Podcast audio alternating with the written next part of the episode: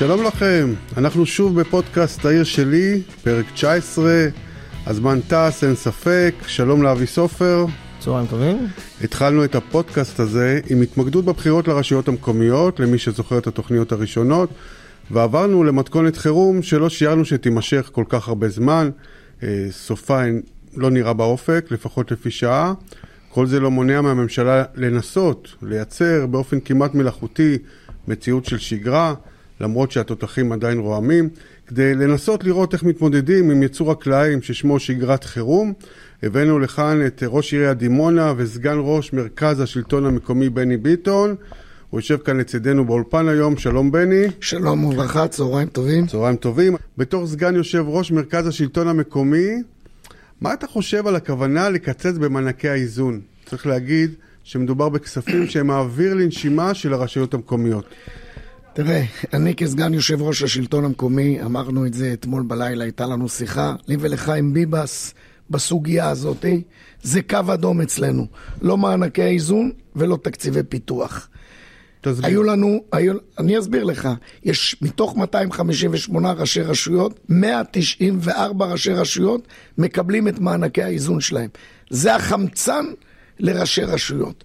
ואני אומר לך, עדיין אנחנו בדיפיציט במענקי האיזון. ומי שהגדיל את מענקי האיזון ועשה את זה, צריך לתת לו קרדיט. זה השר אריה דרעי, ש... שהיה שר הפנים. אבל מאוד חשוב שתסביר למאזינים שלנו, מה הם בדיוק מענקי האיזון. מענקי האיזון, אני אסביר... באמת מוסד מוניציפלי מאוד מקצועי. בדיוק, אני אסביר, אני אסביר לאנשים. רשויות מקומיות, יש להם תקציב ממדינת ישראל, והתקציב הזה לא מספיק לתת להם. אז מאזנים להם את התקציב, אז קוראים לזה מענקי איזון, כדי לאשר להם ולאזן להם את התקציב שלהם, שהם יוכלו לגמור את התקציב שלהם, תקציב לא גירעוני. אתה יודע, הרשויות המקומיות היום לא יכולות להיות גירעונים. אין מושג כזה לקחת הלוואות, אין מושג כזה להיות גירעוני. חייבים, לפני שאנחנו מאשרים תקציב משנה לשנה, אנחנו מקבלים אישור ממשרד הפנים כדי לראות אם אנחנו מאוזנים בתקציב וזה שלנו. וזה חשוב להגיד בנקודה הזאת, שככל שלרשות יש פחות מקורות הכנסה, כך היא יותר זקוקה למענקי איזון. אמרת, אמרת נכון מאוד, אמרת נכון. שים לב על מה אנחנו מדברים. אנחנו מדברים על 258 ראשי רשויות, ואנחנו מדברים כמעט על 200 רשויות שמקבלים מענקי איזון ממדינת ישראל. ליתר דיוק, 194 ראשי רשויות. אנחנו מדברים על uh, קרוב ל-70% מהרשויות. 80% מהרשויות שמקבלות, כמעט 75% מהרשויות שמקבלות מענקי איזון. זה פשיטת רגל. הרי ראית מי מנהל היום את מדינת ישראל. מאז הקורונה, אתה רואה שמי שמנהל את המדינה זו, השלטון המקומי. אז מה בני, שוב, שוב, לה, רגע, שוב להאשים את הממשלה באטימות, בחוסר הבנה של האירוע שאנחנו נמצאים בו? תראה, אני, אני קשה לי להאמין, תראה, היה לי שיחות גם עם הדרגים המקצועיים וגם עם השר. קשה לי להאמין שהשר ארבל יסכים לקיצוץ מענקי האיזון, זה אומר סגירת משרד הפנים. אנחנו, אומר לך, לא ניתן לממשלת ישראל, ואפילו שאנחנו נמצאים כרגע במלחמה, אנחנו נעצור ונשבית את כל השלטון המקומי גם במצב הזה. זה קו אדום איתנו. Okay. אוקיי. מענקי איזון, אני אומר לך, מענקי איזון ותקציבי פיתוח זה קו אדום. אנחנו בכלל דרשנו להגדיל להגדיל, לנו כמובן, כמובן. את מענקי האיזון, כי עדיין הם לא במצב ריאלי, אבל אנחנו גם מתחשבים, ואנחנו אומרים שהמדינה נמצאת באמת במלחמה, ואנחנו כולנו צריכים... צריכים להיכנס מתחת לאלונקה ולעזור למדינת ישראל. אני אומר לך, אבל אני אומר אין, לשר אין, האוצר... אבל רגע, אין כלים אחרים חוץ מהשבתה? לא, לא, אני לא אומר רק השבתה. תראה, בוא, המדינה, המדינה לא, תצטר... לא תוכל להתנהל בלעדינו. לא תוכל, אני לא מאמין.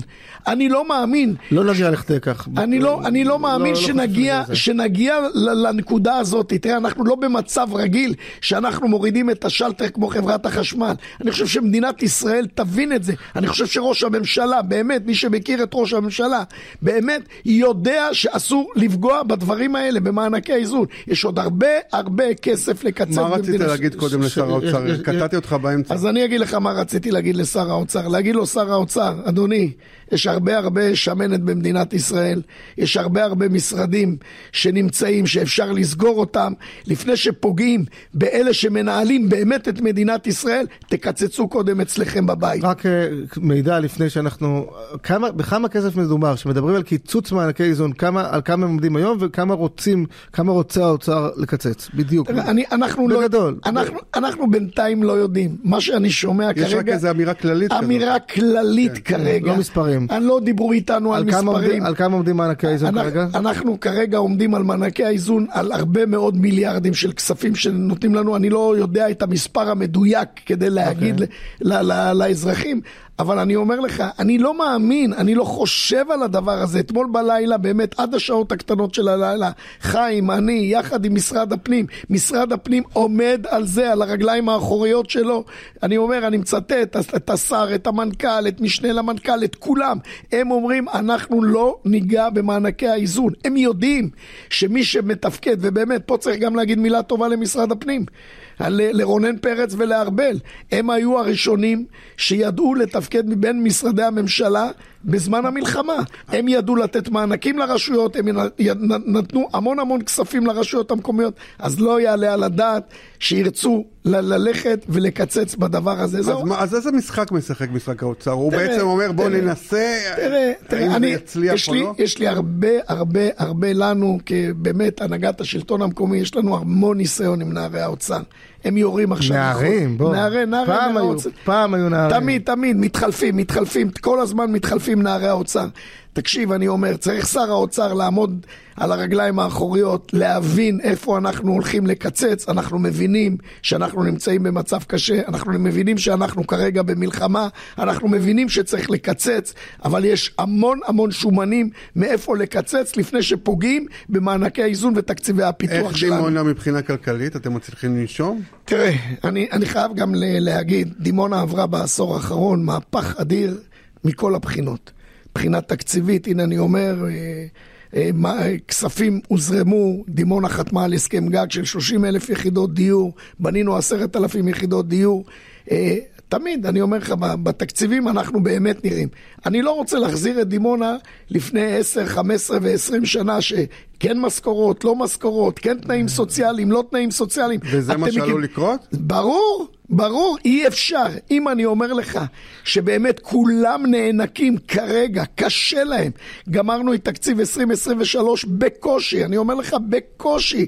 אני אומר לך, גירדנו. ואני אומר לך, כרשות שבאמת מנהלת את זה במינהל תקין, ואני אומר לך, כראש רשות, לא רוצה לחזור לאחור. אני לא מאמין. רגע, אבל יש לכם את אה, הקריה למחקר גרעיני. תראה, אני, אה, אני, זה. עשיתי, אני עשיתי איגום משאבים מהמון דברים ועשיתי, הקריה למחקר גרעיני נותנת לי כסף. אה, כמה- כמה דימונה מקבלת 22 מיליון שקל, ממיליון שקל, אחרי זה העלו לחמישה, אנחנו היום מקבלים 22 מיליון. המועצה האזורית תמר, 60 מיליון שקל לטווח של 10 שנים, לא אני רק שואל רותם- לדימונה. על רותם? על רותם? על רותם, כן. לא רק לדימונה, לדימונה וגם לערד, נבטים. רק נזכיר שהסיפור של רותם היה מאבק גדול מאוד. מאוד, רבות בשנים. המון נכון. המון שנים של אה, צדק חלוקתי. נכון. נזכיר, מועצה אזורית תמר היא המועצה הכי, הכי עשירה. הכי עשירה ביחס לתושב, פר תושב ב- בישראל. ולקח הרבה זמן עד שהצלחתם לקבל את ה- את ה- תראה, זה עוד- החלק אתה- היחסי שלכם ברותם.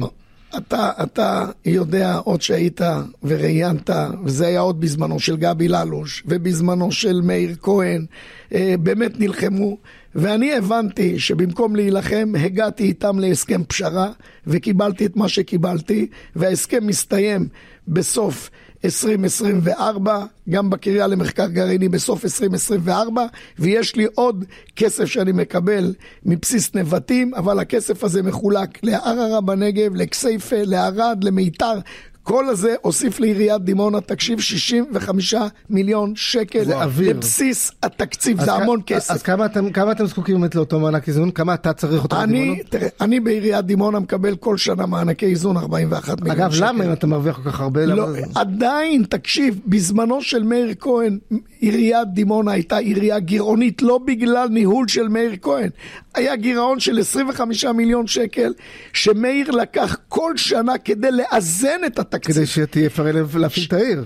להפעיל את העיר, ומשרד הפנים הכיר בזה. אז סוף סוף אני לא לוקח הלוואות, אני לא לוקח שום דבר, סוף סוף אני מתנהל עצמאית, אני מסוגל לנהל את העיר שלי. מה אתם רוצים, להחזיר אותי 10 ו-15 שנה לאחור? שלא שילמנו משכורות, ולא שילמנו קרנות, ולא שילמנו...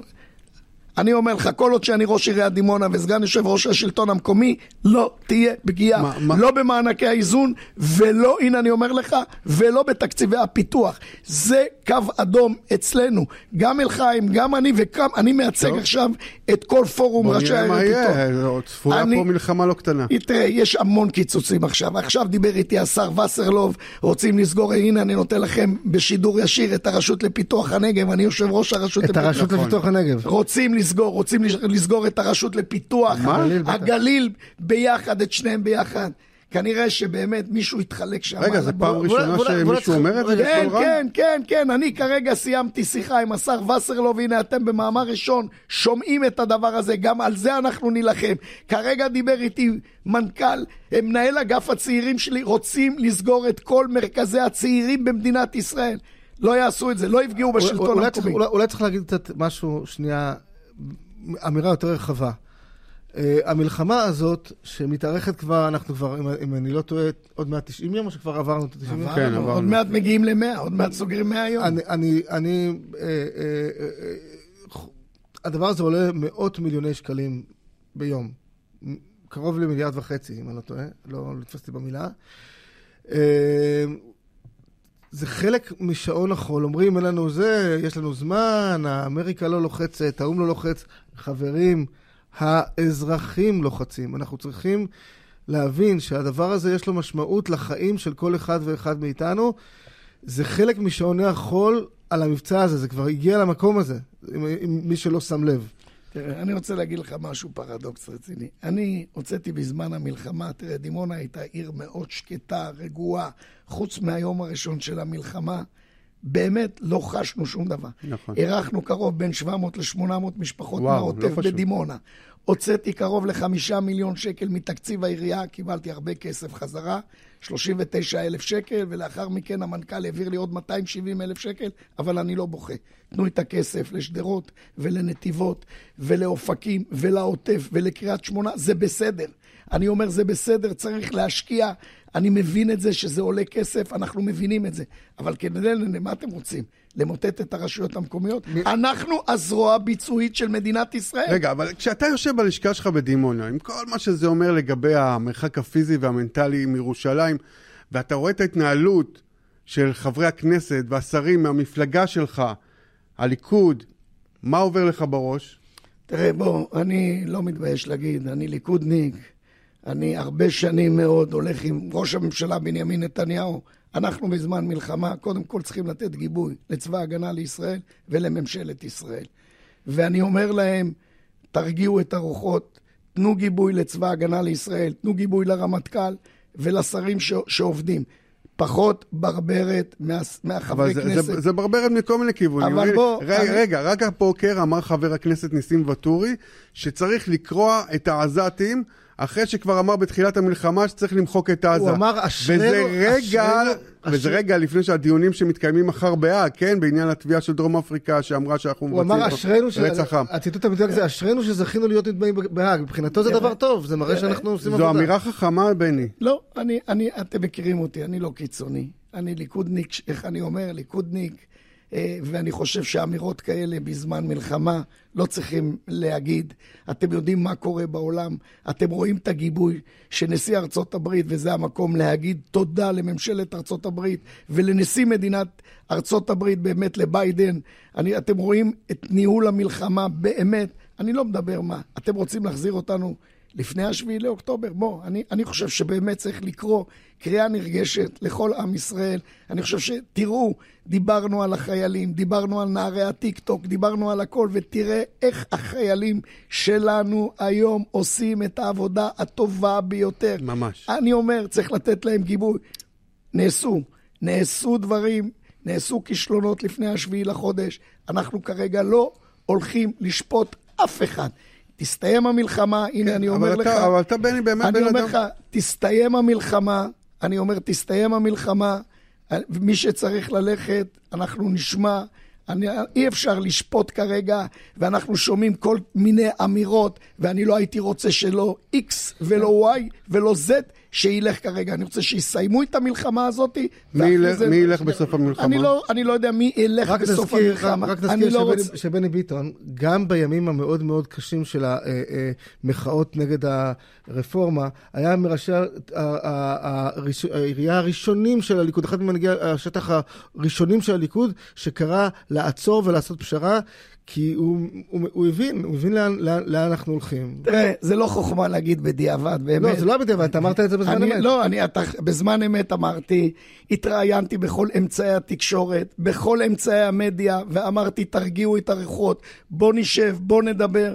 אני אמרתי, בנושא הרפורמה, הבעתי את דעתי, הבעתי את הדברים האלה.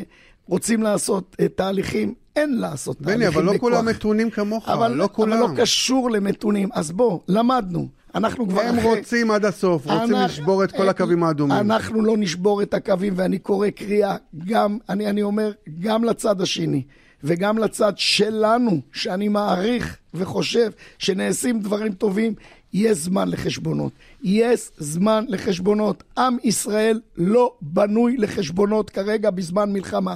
אני מדבר כצנחן. כצנחן לא יורים כרגע ולא זורקים את הרימון בנגמש. אני אומר, אסור, אסור לנו. תבינו, אני קורא לכל עמיתיי חברי הכנסת, לוואטורי ולכל אלה ולכל הפליטות פה שיוצאים מכל חברי הכנסת האלה. תנו לשר הביטחון, תנו לראש הממשלה, תנו לקבינט המלחמה לעשות את הדברים שלהם, הם עושים. ולרמטכ"ל, הכי חשוב. ולרמטכ"ל ולצבא ההגנה לישראל. אני שומע אותם. אני שומע את, את המלחמה, וחשוב מאוד שאנחנו קוראים פה להחזיר את החטופים. זו צריכה להיות המשימה הראשונה שלנו. Okay. אני אומר, יש, יש 136 חטופים שנמצאים, נמצא חטוף אחד מדימונה. שגב, כלפון, בנם של גלית וקובי כלפון. Mm-hmm. אני אומר, כולם, כולם, בלי יוצא מן הכלל שיחזרו. דימונה, 42 אלף תושבים, ספגה 19 חללים ונרצחים. וואו. פרופורציונלית לעיר, זו מכה קשה העיר דימונה ממש. קיבלה. בטח. ליוויתי את כל המשפחות, אחד-אחד, מההודעה לשבעה לחודש. אז די, אנחנו רואים את זה, אנחנו רוצים אחדות בעם הזה. אנחנו, תנו לצבא לנצח. זה מה שאני מבקש ממדינת רגע, ישראל אבל בני, וכולם. גם זה, אתה אומר, לשחרר את החטופים זה בכל מחיר? אני אומר לך בכל מחיר לשחרר אותם. אני גם- אומר... גם ב- לשחרר רוצחים עם דם על הידיים? אני גם לשחרר רוצחים עם דם על הידיים. חשוב מאוד שהחטופים יחזרו לביתם.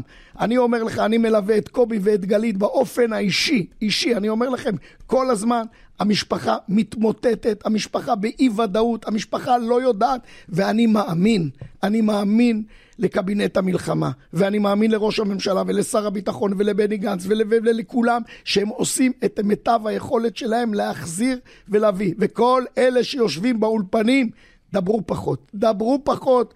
חבל. תצייתו החמאס, פחות, תצייתו. תצייתו פחות, לכולם, גם. ש... גם הטיקטוקים וגם תדברו, תנו להם, ת... ת... תיידעו את המשפחות. בני, אולי אתה נמצא פיזית בליכוד, אבל אולי רוחנית אתה בכלל במקום אחר. אני, ב- אני בליכוד. זה אני- הליכוד, זה הם שעזבו את הליכוד. אני- זה הם שעזבו את הליכוד, לא בני. אני... זה הליכוד. זה הליכוד האמיתי, מכיר אותי אדון סופר, אנחנו שנים, גם אתה מכיר אותי, נכון, שנים אני נכון. מתראיין, שנים אני מתראיין באותו קו של אחדות, באותו קו של באמת שצריך לצעוק, אני יודע לצעוק, שצריך לעשות, אני יודע גם לעשות, וכשצריך כרגע, אותי לא מעניין כרגע מי נמצא, מי לא נמצא, אותי מעניין עכשיו כמספר שתיים בשלטון המקומי, להילחם על תקציבי השלטון המקומי, על מענקי האיזון, תקציבי הפיתוח, תקציבים של נגב וגליל, תקציבי מרכזי הצעירים, זה המטרה שלנו, בוא- נמשיך בוא- לנהל אותה. אז בוא- נדבר על נדבר על הנגב. זה. בוא נדבר על הנגב. ביולי השנה אמרת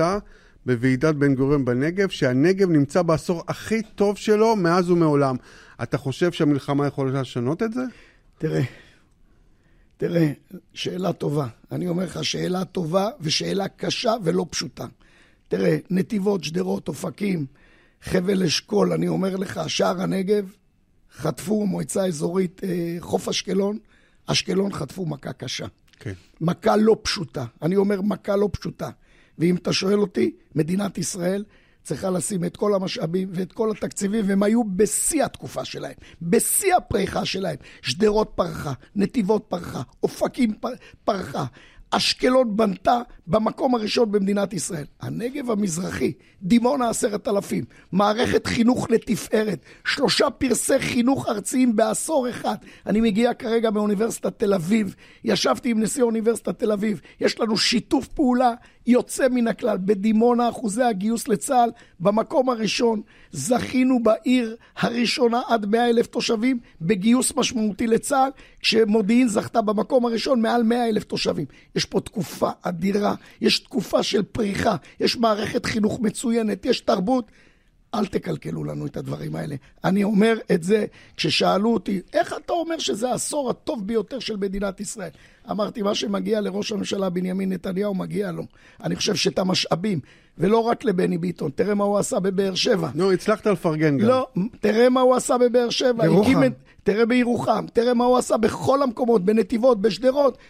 תסתכל על רוביק, אז שלא יגידו בני ביטון הוא איש ליכוד, הוא אומר, גם ראש עיריית באר שבע מפרגן לו ואומר להקים את מרכז הסייבר בבאר שבע והולכת לקום מרכז האקדמיה בדימונה של הסייבר שאנחנו הולכים להקים. אנחנו מפרגנים. יש פה ראשי ערים, הנה אני אומר לך, אני מכיר את כל 257 ראשי רשירים, רשויות באופן האישי, הם עושים עבודה יוצאת מן הכלל, ותסתכל.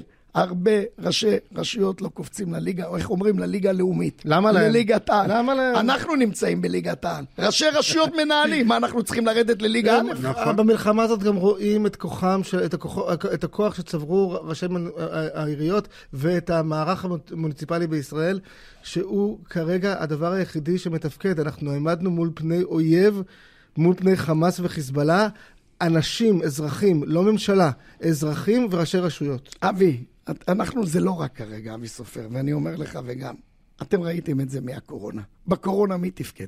כולם היו בכאוס נכון. שלם. צוק איתן, שומר חומות, ועכשיו בגאולת הכותרת שלנו, לצערי הרב, ואני אומר, במלחמה הזאת. אני אומר לך, ב-72 שעות עד שבוע שלם, אף אחד לא דיבר איתי, לא אמר לי שום דבר, לא, לא צלצל אליי. היית רואה הערכות מצב, באמת, שלא היית, לא היו מביישים את המטכ"ל במדינת ישראל. כל יום שלוש הערכות מצב. היית רואה את ראשי הרשויות בחוד החנית, איך הם הלכו. אני הייתי שותף ליחיאל זוהר, שהיה גיבור. גיבור, אף אחד לא נכנס אליו. הקים יחידה, יחידה שלו, שמנעה שייכנסו מחבלים והרגו את המחבלים, וראיתי את זה במו עיניי בצילום בסרט אצלו. ראיתי ספק. את איציק דנינו, אני אומר לך, ראיתי את אלון דוידי, ראיתי את, את באמת, את כולם, את כל ראשי הרשויות, מה, רואים? מתפקידים. צריך להזכיר שמת ראש רשות, ברור. שנפל נפל, נפל, נפל. נפל על משמרתו, ראש, ראש רשות נכון. בישראל. שער הנגב. כן, בשער הנגב. אז, אז, אז אה, אה, זה, ממש להגיד שהם חוד החנית זאת לא קלישאה, זה פשוט, זה פשוט המצב. תראה, אני, אני לפני שלושה שבועות ביקרתי בצפון. הייתי בקריית שמונה, הייתי במטולה, הייתי במבואי חרמון, ואני אומר לך, החזית לא פח... קלה שם. החזית מאוד מאוד קשה. שם יהיה משחק אחר לגמרי. זה לא יהיה הקסאמים. המבין יבין. אני מקווה, ואני חושב שכרגע באמת גם צבא ההגנה לישראל וגם ממשלת ישראל עובדים נכון, אבל נותנים להם גיבוי ראשי הרשויות. תראה, בחיים עוד לא היו מפונים קרוב ל-300 עד 400 אלף תושבים מבתיהם. אתה... ארבעה חודשים עוד מעט. ארבעה חודשים. לא היה דבר כזה. ותראה מה הם אומרים. ממשלת ישראל, אנחנו מוכנים לתת לכם קרדיט. תסיימו את העבודה שלכם. תנו לצה"ל.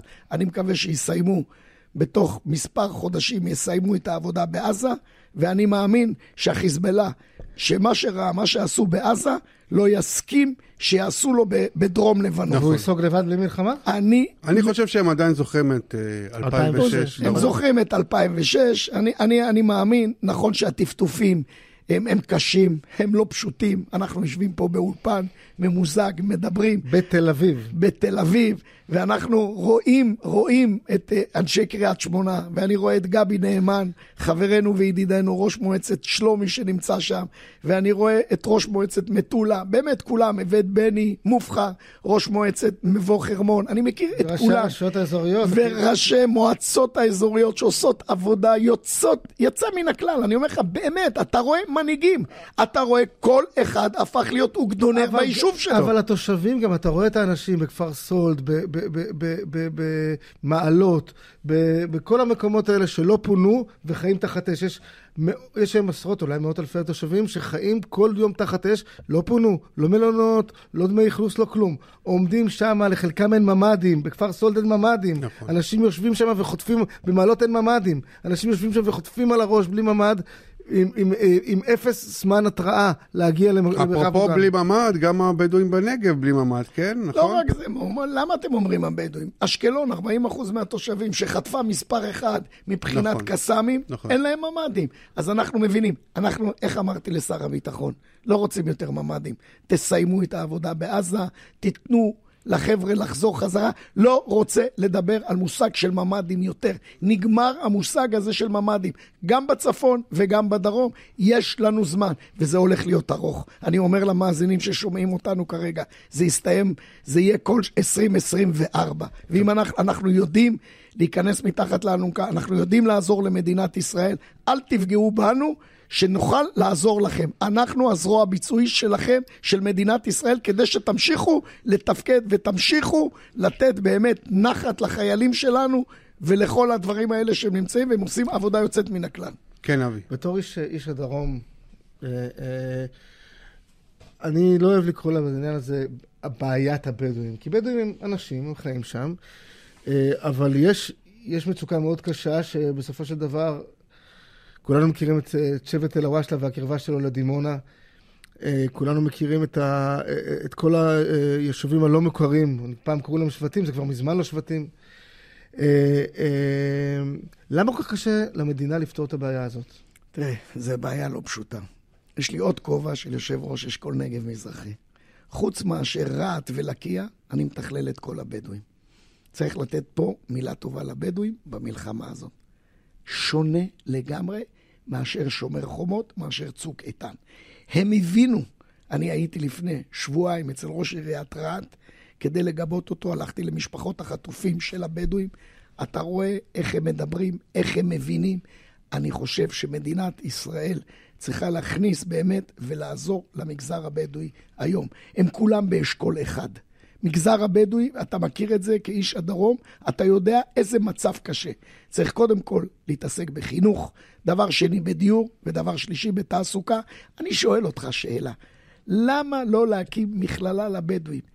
תראה, הם נוסעים לשכם, הם נוסעים לג'נין, הם נוסעים... איך הם ל- חוזרים משם? הם, הם נוסעים, תקשיב, לקהיר. לירדן, לירדן. למצרים. הם לא, הם לא לומדים את תורתו של ז'בוטינסקי שם. לא, הם לא. הם לא לומדים. אז למה לא... לק- ושים לב, צריך להגיד את זה באמת. ותראה, אני מדבר כאיש ליכוד, אני אומר לך שאני מדבר. אתה יודע מה הצעתי לראש הממשלה בנימין נתניהו? אמרתי לו, כמו שהקימו לפני 25-30 שנה את העיר מודיעין, צריך להקים עיר בסדר גודל כזה בנגב לבדואים. חלק מהמגזר הבדואי. והצעירים, והצעירים רוצים לגיר, לגור בבנייה אה, רוויה. לאלה שהמבוגרים ניתן להם, אבל פעם אחת ולתמיד, בוא נשב איתם, נתן להם תוכנית סדורה. שים לב כל פעם. פעם זורקים את המשרד של הבדואים למשרד החקלאות, פעם למשרד העבודה והרווחה, אח- היום לשיקלי, אני מציע לראש הממשלה, אם רוצים לפתור את זה, אדוני ראש הממשלה, קח את זה אצלך. מה הוא אמר? מה הוא אמר? ראש הממשלה יש לו תוכנית סדורה לגמור את ה... אני טיילתי איתו בכל, מתי? במערכות. במערכות הבחירות, בכל מגזר הבדואים. מה שיצא, אבו יאיר, זה היינו. כן. בערערה בנגב, בערערה, כן. בנגב, אני אומר לך שקיבלו אותו באמת כל כך יפה, אבל צריך גם לתת קבלות, אדוני ראש הממשלה. צריך לעזור להם, ולא בדיבורים, במעשים לעזור להם, כי אני חושב שזה יפתור לנו. אנחנו כאנשי הנגב מכירים, אבל מנגד, אני צריך לפנות לעמיתיי ראשי הרשויות. עם כל הכבוד, לא ייתכן שיגנבו ולא ייתכן שיבזזו, אנחנו חיים ביחד היום. אני חושב שהמלחמה הזאת הראתה לנו שאנחנו באמת ביחד. אז אם אנחנו חפצי חיים, אתם צריכים גם לשמור על כל נושא המשילות בנגב. נושא המשילות בנגב הוא אחד הבעיות הגדולות, זה הפצצה המתקתקת הגדולה ביותר בנגב, ואני מאמין שאם אנחנו נלך ביחד עם ראשי הרשויות, עם מדינת ישראל, אני מאמין שהיום יותר מתמיד הבדואים בשלים להגיע להבנה ביחד איתנו. בוא נדבר רגע על תראה, דימונה. שנייה, שנייה, לפני שאנחנו עושים את זה, אני רוצה שנייה אחת להעיר פה. יש, יש לראות את האתגר ויש לראות את ההזדמנות. אני חושב שההנהגה נבחנת בשני הדברים האלה. בני ביטון כאן מראה, לדעתי, הבנה שאנשים, הבנת שטח שצריכה לחלחל גם למסדרונות למעלה, שבתוך האתגר, בתוך המציאות המאוד קשה, נוצרה, נוצרו מספר הזדמנויות שלא יודע אם תהיה לנו עוד שעת כושר לעשות את זה בהסכמות, להגיע להסכמות על הדברים שחרבו לנו את החיים כאן בעשורים האחרונים. ממש הפכו את החיים שלנו כאן לבלתי נסבלים. אבל אבי, אתה יודע אפשר... יש... אתה נוצרה צודק, אפשרות, נוצרה צודק, אפשרות. אבל, אבל אתה יודע שבסוף הפוליטיקה היא זו שמנהלת אותם. לא, אני, אני מסכים איתו. אני חושב שההזדמנות, הוא אמר, לא, גם ניתח, אני מסכים איתו. הוא אני ניתח, פשוט לא חושב שזה אבי, אבי, יקרה. אבי ניתח את זה באמת בצורה מבריקה, חשובה. אני לא בטוח שתהיה לנו עוד הזדמנות כזאת. אני אומר לך, אני הסתובבתי ברהט, אני אומר לך, תאמין לי, אבו ביטון אמרו לי שם, בחיים לא היה לי דבר, קבלת פנים חמה. והוא כזאת. מכיר טוב את האזור. אני. מכיר את זה לא האזור. פעם ראשונה ברהט, כן? אני לא פעם ראשונה ברהט, ואני לא פעם ראשונה בכסייפה, ואני חושב באשכול הנגב המזרחי, אנחנו מעבירים להם הרבה כן, משאבים, אבל לא הרבה מדבר עליך, תקציבים. לך כבר החמאנו. אני אותי. מדבר על למעלה. לא, אני, אבל אבל הוא- לא, אבל הוא אומר דבר זה נכון. חיווי לגבי... חיווי, זה חיווי. למצב. למצב. הוא מספר לך. תמונת מצב. אני מספר לך מה, מה קורה כרגע, ואני חושב שמדינת ישראל צריכה להיכנס, זו, אני חושב, ההזדמנות שלנו ביחד. תראה, השביעי לאוקטובר הביא לנו הרבה הרבה הזדמנויות. אם אנחנו לא נבין ולא נכין תוכניות מגירה למחר, לאחרי המלחמה, ולא נדע מה לעשות, אני אומר לך, נאבד ואנחנו נחזור לאחור. אנחנו לא רוצים לחזור. טוב. אנחנו עם אחד, מאוחד, וזה מה שחשוב לנו, ושאנחנו נמשיך באחווה. שתי שאלות אחרונות. יש לך מתחרים בדימונה? יש, ברור, יש מתחרה בדימונה, זה אחד. בסדר. אחד, מה, כן, אבי אה, אבי בן זיקרי, נכון? זה בסדר, על הוא הכיפאק. בן זה דימונה, שימש בתחילתו כעוזר ראש העיר, תפקידו האחרון היה משנה למנכ"ל משרד תפקיד הרווחה. פוליטי, מה זה משנה למנכ"ל מאיזה? זה תפקיד אוקיי. פוליטי, זה בסדר, אני מכבד אותו. הכל טוב. הכל מצוין, על הכיפאק. אמרתי לאבי, לאבי, חברי וידידי, זה בסדר, אנחנו במרוץ, זה דמוקרטי לגמרי. אני חושב שמה שנעשה, תושבי דימונה הם לא עיוורים, ראו מה נעשה בעשור האחרון. אני מאמין בדמוקרטיה, אני מאמין שתושבי דימונה חכמים, חשוב להם, אם הם רוצים להמשיך בעשייה ורוצים להמשיך במערכת החינוך ורוצים להמשיך בפיתוח. הנה, אני אומר לך, אני מכיר את עיריית דימונה משנת 89, נכון. אני נמצא במוניציפלי. לא הייתה תקופה יותר טובה מאשר התקופה הזאת. מה הנושא כן, הכי כן. בוער בדימונה היום? הנושא הכי בוער בדימונה זה מגרשים של בני ביתך. תראה, בעיות של עשירים אני קורא. בעיות של עשירים. אני מוצא בשנת 2024 2,300 מגרשים לבני ביתך וצמודי קרקע בדימונה. חסר תקדים. אני נתתי... כן, אוקיי, תעמולת הבחירות נגמרה. אבל מצד שני אומרים, רגע, שנייה, אה, אני יודע שאחד הנושאים שעומדים על הפרק זה מרכזי הקניות החדשים הענקים שקמו בעיר, אומרים שזה די פוגע בסוחרי מרכז העיר. מה פתאום? תקשיב, בוא. תענה. אני, תקשיב, הקמנו שני מרכזים, אחד זה הפרץ סנטר שלנו בכניסה לעיר, הדימרי, אנחנו מקימים עכשיו את אה, ה BIG בשכונה, וגם רמי לוי מגיע עם מרכז מאוד מאוד גדול וואו. אלינו לדימונה. תראה, אתה מדבר, זה לא דימונה של עשרת אלפים תושבים, זה דימונה, זה דימונה של כ-42 אלף, זה דימונה של צמיחה, אתה צריך להנגיש להם. איזה אשכול אתם עכשיו, לדעתי? אנחנו עלינו. לאשכול חמש. חמש כבר. אנחנו חזק, ואנחנו עולים ועולים ומתחזקים. כלומר, אנחנו מדברים לא רק על זה שיש יותר תושבים, אנחנו גם רואים שכוח הקנייה שלהם עולה. ולכן גם המרכזים האלה באים. אתה גם רואה תושבים חזקים, ואתה רואה את הצעירים שבוחרים ונשארים בדימונה, ובונים, רוצים לגור ולגור. לגור. דימונה היא העיר בין הצעירות ביותר. 50% מתושבי דימונה פחות מגיל 30. זו עיר מאוד מאוד צעירה. יש 2,000 סטודנטים בדימונה. אני נותן חמישה וחצי מלגות כל שנה לסטודנטים שלנו בדימונה. תאמין לי, זו פריחה בצורה בלתי רגילה. קאנטרי קלאב, אגם, נו, חדר הוא מיון ממשיך את קדמי. התעמולה, אתה טוב, לא טוב, בוא נעצור את זה, בוא, זה- די, נמאס לי. בוא, למה, יש בחירות? אני לא יודע. תגיד לי, אתה מתעניין לפעמים במה שקורה אצל השכנה שלך ירוחם? אתה יודע שאני ירוחמי במקור. אני יודע, אני יודע. כן, אה, תקשיב, אתה שואל אותי, אני, אני גם מתכלל את ירוחם, מה לעשות? אני יושב ראש אשכול ואני גם יושב נכון. ראש הרשות לפיתוח הנגב, אז אה, אני חושב, אני בעד שכל הנגב יתפתח. תפרגן, תן מילה טובה. אני מפרגן לכולם, לעמיתיי ראשי הרשויות, מפרגן אני לכולם. מודה בתור עורך המשדר שנורא רציתי להעיף את השאלה הזאת, ואני שומע אותך מחייך ככה אריה, אז אני שמח שלא, שלא, שלא יצאתי את זה החוצה. טוב, אז אה, ראש עיריית דימונה, בני ביטון, תודה רבה שבאת אלינו, היה לנו כבוד לארח אותך כאן. כבוד, וגם דיבר, נתן לנו כבר כמה, נתן הביא את הסחורה. טוב, קודם כל תודה רבה לכם, כיף תמיד להתארח. מה אתה עושה שבוע הבא בשעה הזאת? ו- וכל הזמן, אה, במיוחד להתראיין עם שני דרומים לשעבר, איזה כיף לא נורמלי. תודה לכם ותודה למאזינים ששמעו לנו. כן, תודה בני, תודה רבה. ביי. שלום ליו"ר האופוזיציה במועצת עיריית כפר סבא, הדר לביא. אהלן. כפר סבא היא אחת, אה, אחד המקומות הכי פחות מטווחים מאז תחילת המלחמה, גם ביחס למרכז הארץ, אבל הנושא הביטחוני אה, באזור השרון תופס תאוצה. את יכולה להסביר לנו במה הדברים אמורים? אז קודם כל הנושא הביטחוני באזור השרון הוא קיים ונוכח כבר uh, בשנים האחרונות. אנחנו העלינו אותו על סדר היום גם במועצת העיר כבר ב-2020-2021. לצערי לא קיבלנו התייחסות uh, נכונה לנושא בכלל. וצריכים להבין שבאזור השרון חווה, חווים את ההשפעות של קו התפר או של היעדרו כבר שנים. גם הנוחות של שב"חים, גם הגניבות רכב, פריצות לבתים, לעסקים. ב-2022 הייתה עלייה של 20 ומשהו אחוז בפשיעה, וב-2021 70 ומשהו אחוז. זה, זה המצב הביטחוני שהשביעי לאוקטובר תפס אותנו. מה, המקור לבעיות האלה, הדר? למה זה קורה? מאיפה זה מגיע? מאיפה מגיעות כל גנבות הרכב, כל, כל אה, עבירות הרכוש? אז חלקם באמת מהאזורים שמסביבנו, חלקם כמובן אה, גם מתוך כפר סבא, יש גנבות רכב, אבל צריכים להבין שזה הפך להיות ממש אה, מפעל. זה פשע מאורגן, זה לא אה, חוליה קטנה שעושה ניסיונות. זה עבירות שנעשות אה, לאור יום, בשיטתיות, ממוקדות כל אבל, פעם ב... אבל נושא השבל"ר ועבירות הרכוש, אה, אה, אה, הדר, אין לו קשר, בטח לא ישיר, ל, אה, למלחמה שאנחנו חווים עכשיו. אני שואל לגבי, לגבי הנושא הפלילי, אנחנו מכירים את הבעיה ו, ובאמת היא צברה תאוצה, אבל אבל יש גם בעיות אחרות, אתם נכון. ממש אה, מפחדים מכל מה שקורה, מכל מה שיעבור פנימה. מהקטע הלאומני. מה- מהעניין הלאומני. מהטרור.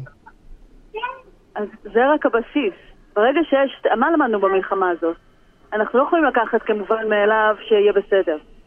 כל ההנהגות שהניחו, שזלזלו, שלא העריכו, אי אפשר, אי אפשר ככה.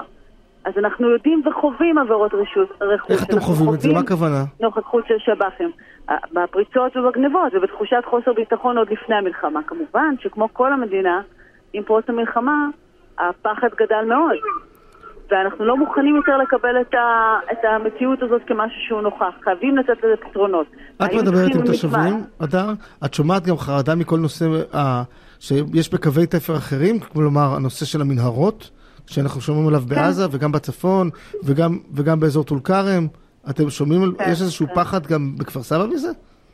אני שומעת במזרח העיר, צריכים לזכור שאנחנו קילומטר וחצי מקלקיליה, אני שומעת אנשים ממזרח העיר שמדווחים שהם שומעים דברים. אנחנו במצב רגיש, אני לא יודעת אם זה מראה שיש באמת משהו, אבל חובתנו, שומעים חובתנו, חפירות חובתנו ממש? לבדוק את זה.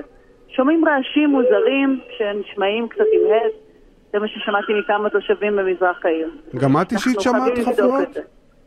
לא, אני מקבלת דיווחים מתושבים, אני לא שמעתי ישירות. כן, הדר, הדר, אני הדר גרה יודעת לדעתי שזה קרוב אליי. לגורמי הביטחון. אני ואת קיימים קצת בשכנות, אני, אה, הדר, זה המקום להגיד, ואנחנו לא שומעים לדעתי את החפירות. אה, לא, אבל תושבים שומעים את זה, ואני יודעת כן. שזה עבר לגורמי הביטחון, והם חייבים להתייחס לנושא ברצינות. תמיד אבל תמיד אומרים לי שאני חופר, אולי זה קשור, אני לא יודע. רגע, אבל זה שיש נוכחות אה, צבאית מוגברת באזור, זה לא מרגיע אותך? מה זה מרגיע? אני מסתכלת קדימה. אה, לא רק עכשיו, גם עכשיו הנוכחות הצבאית, אה, אמרו לנו שיש גדודי חי"ר ששומרים עלינו. זה לא היה אמת, זו הייתה, זה היה שטח התכנסות שלהם. הכיתת כוננות שיש לנו שחמושים בנשקים האישיים שלהם וחלקם שוחררו. זה התנדבות מדהימה של בני כפר סבא. כן, אנחנו אבל אני מסתובב הרבה באזור של קיבוץ ביטחוניים אייל. לשגרה. ב- אדר, אני מסתובב הרבה באזור של קיבוץ אייל, באלפי מנשה יש לי שם משפחה. אני רואה, גם בימים כתיקונם וכעת ביתר שאת, הרבה הרבה עבודה של צה"ל. אנחנו גם קוראים, ב, רואים, רואים, שומעים בחדשות כל הזמן על פעילות אקטיבית של צה"ל בתוך קלקיליה, שזה בעצם המקור החרדה העיקרי. אז בעצם ממה הפחד עכשיו? אנחנו צריכים תפיסת ביטחון חדשה. המציאות שלנו השתנתה. גם הצבא, גם המשטרה, וחשוב מאוד, גם הקהילה, צריכים להידרש על זה, וזאת תפיסת הביטחון. גם ביטחון שהוא קהילתי ומבוסס על הקהילה עצמה, גם כוחות משטרה, יש לנו ארבעה שוטרים עירוניים ששומרים על כפר סבא, רוב מה שהם עושים זה פיקוח. הכוח הצבאי בקלקיליה היה שם גם לפני המלחמה, ואנחנו לא היינו הגזרה שלו, המטרה שלו לא הייתה לשמור על כפר סבא. אז יש תחושת ביטחון ויש ביטחון אמיתי. בשביל תחושת ביטחון אפשר לעשות כל מיני דברים. אז מה לא את רוצה נותנים באמת שהממשלה. תעשה? הצבא, הממשלה? כוחות, הקצאת כוחות ביטחון, חמושים, מיומנים, הקצאת נקודה במזרח העיר, עם כוחות שיטור וביטחון, סגירה של קו התפר, וגם לנו יש הרבה עבודה, לעירייה, להתבסס, לבסס כוחות קהילתיים, אמ, ולתת להם את ליצור תחושת הביטחון מתוך הקהילה. יש המון עבודה, זו רק ההתחלה, אבל צריכים להבין שמה שהיה עד עכשיו לא יכול להמשיך ככה. רגע, אז אולי זה משהו שדווקא עירייה צריכה ליזום איזושהי יותר כוח מקומי שאת מדברת אם עליו? ייתנו לנו סמכויות, מצוין. אנחנו חייבים סמכויות מהמדינה, בוודאי. זה לא משהו שעיריות עשו עד עכשיו, אבל אין, אה, לדעתי אין בעיה לקחת אחריות. טוב, בכפר אבל סבא יש הרבה. כיתות כוננות. יש כיתת כוננות שמנתה כמה עשרות אנשים, הם היו חמושים חלקית בנשקים פרטיים. יש הבדל גדול בין כיתה וגדוד לכל מי שיש לו הכשרה צבאית, והמציאות היא שהייתה כיתת כוננות, כמו בהרבה מקומות. אבל כיתת כוננות לעיר של 100 אלף איש, זה לא רלוונטי. סליחה אם אני מטרידה מישהו. זה יכול לעזור לתחושה, זה לא עוזר באמת לביטחון. אנחנו צריכים לעזור באמת לביטחון. יש איזו הצעה לנעול שע- בשערים את הכניסות לעיר, את בעד? פלסטרים ודברים שמצטלמים יפה, זה לא אתה יודע, שיהיה אה, כמו- שיהיה כמו לביטחון. בכוכב יאיר, שיהיה כמו במקומות אחרים, כמו בכניסה לאלפי מנשה, שיש ממש מחסור, שער עם, אה, אה, עם שומרים חמושים בכניסה לכפר סבא.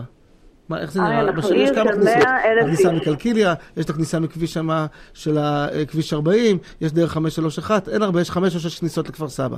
זה לא כזה מורכב, את יודעת. א', זה לא נכון, לא, זה הרבה יותר מורכב. א', אנחנו עיר של 100 אלף איש. אתה רוצה לעצור גם את התושבים בפנים? זה לא דברים לא, אני שואל אם את בעד, לא, זה רעיון ש- זה לא. רעיון שלי, זה רעיון שקראתי, ש- שנידון בתקשורת לפ- זה בימים קיים, האחרונים. עשו את זה בכפר סבא תוך חודש, שמו שלושה שערים, ואני עדיין מנסה להבין מה התוחלת שלהם מבחינת ביטחון. זה שזה מצטלם יפה, וזה שזה אולי נותן תחושה לחלק מהאנשים, לא אומר שאין שלושה צירים אחרים. בוא נספר לך את זה ככה. ברבעון הרביעי של 2023, כמות פריצות הרכב בכפר סבא הייתה גם מהגבוהות ביותר בארץ. ושמו שערים. לא נורא שירדו קצת כמה רכבים מהכביש, זה בסדר גמור. בסדר, אבל אנחנו מדברים על תחושת ביטחון. כן, אני טוב, יודע. בואו בוא נעשה רגע את השיחה לעניינים מקומיים. אה, את מצליחה לעשות קמפיין עכשיו? לא, שנייה, לפני זה, לפני זה, אני כן רוצה לגעת בנושא, הזה של הפעילות הכלכלית בכפר סבא. האם היה סבל, את הרגשת את הפעילות הכלכלית הזאת בזמן המלחמה? האם ירידה? בפעילות העסקית? אם נפגעה הפעילות העסקית, אני מבקרת הרבה מאוד בעלי עסקים. אה, רבים מהם מדווחים על היחלשות. העסק היחיד שאני אה, מכירה שהתחזק זה עסק שמוכר שוקולד אה, ונמצא ברוטשילד. אה, אבל בוודאי, כל הפעילות העסקית הבינונית והקטנה נפגעה, בהחלט. אוקיי, ואיך איך העירייה הגיבה לדבר הזה? העירייה? בכפר סבא לא התייחסה, היא לא התייחסה בכלל לסוגיות העסקים. להעלות פוסט על עסק, להעלות אה, משהו באינסטגרם על עסק, זה לא מענה. אבל זה, אתה יודע, בצבא אומרים בצדק, מה שלא עושים בשגרה לא עושים בחירום. אני לא היו לי ציפיות שיעזרו לעסקים, כי גם בשגרה לא עושים את זה. צריכים מנהלת עסקים, אגף עסקים, שעוסק בשגרה, ביום-יום בעזרה לעסקים, ולא רק רישוי. תדמיין שבחינוך היינו עושים רק רישום לבתי הספר ולא דואגים לפיתוח פדגוגי של החינוך. זה מה שקורה עם עסקים בעיר היום. אז לא, לא הייתה לי ציפייה, ולצערי גם לא לעסקים בעיר. אבל יש המון שאפשר לעשות. תגידי, בכלל, לא יודע אם שמתם לב, אבל עוד מעט יש בחירות בפברואר, זה עוד לא הרבה זמן, ממש עוד חודש וקצת. איך את מצליחה לעשות קמפיין עכשיו? איך את מצליחה להגיע לבוחרים? עושה רושם שהמלחמה די קטעה את היכולת שלך בעצם לגבור על ראש עירייה מכהן במצב הזה. אז צריכים אה, לזכור תמיד מה חשוב. ב-7 לאוקטובר, כמו כולם, אני אה, עצרתי והתרכזתי בהקמת חמ"ל אזרחי, חמ"ל לב אחד. עזרנו לאלפי תושבים אה, בעורף ובחזית, הכנו 100 ארוחות חמות, קביצות, טלפונים למבוגרים והושטת עזרה, אה, הבאת ציוד כמובן למפונים, חמ"ל אה, גדול ומסיבי שעדיין קיים. והקמנו אותו ביחד. הרבה אנשים אכפתיים, גיליתי שם צעירים מדהימים, זה באמת היופי של העם התגלה פה כולנו בזמן הזה. ובזה עסקתי. אה, הקמפיינים של בחירות צריכים להגיד, אנשים שרואים אותי ברחוב, אנשים שאני מדברת איתם מאוד מחכים לבחירות בכפר סבא. אוקיי. ורוצים לעשות שינוי. את חושבת שיש לך בכלל סיכוי לנצח בתוך המצב הזה של המלחמה? אני יודעת שיש לי סיכוי כי אני רואה סקרים עדכניים. אנשים בכפר סבא לא מסתנוורים, הם יודעים מה המצב. הם רצו שינוי לפני והם רוצים שינוי אחרי, במיוחד שרואים את הטיפול בביטחון, שהיה בעיקר יחצני ולא אמיתי, זה מדגים את הכל. אי אפשר לעשות שואו בחירום. אם עובדים ברור, טוב ברור. בשגרה, אז עובדים טוב בחירום. טוב, אדר לביא, תודה רבה על השיחה תודה, הזאת. תודה, אדר, תודה רבה. תודה רבה. ביי ביי. כאן סיימנו. תודה לעורך אבי סופר, לטכנאית נטע סימאי, למפיקה נטע פלודרמן, לאחראי על הפודקאסטים אסף כשר, לראש מחלקת החדשות אורי דגון, ולעורך הראשי של ישראל היום עומר לחמונוביץ'. אני אריה אברמזון, בתקווה לימים שקטים יותר, נשתמע.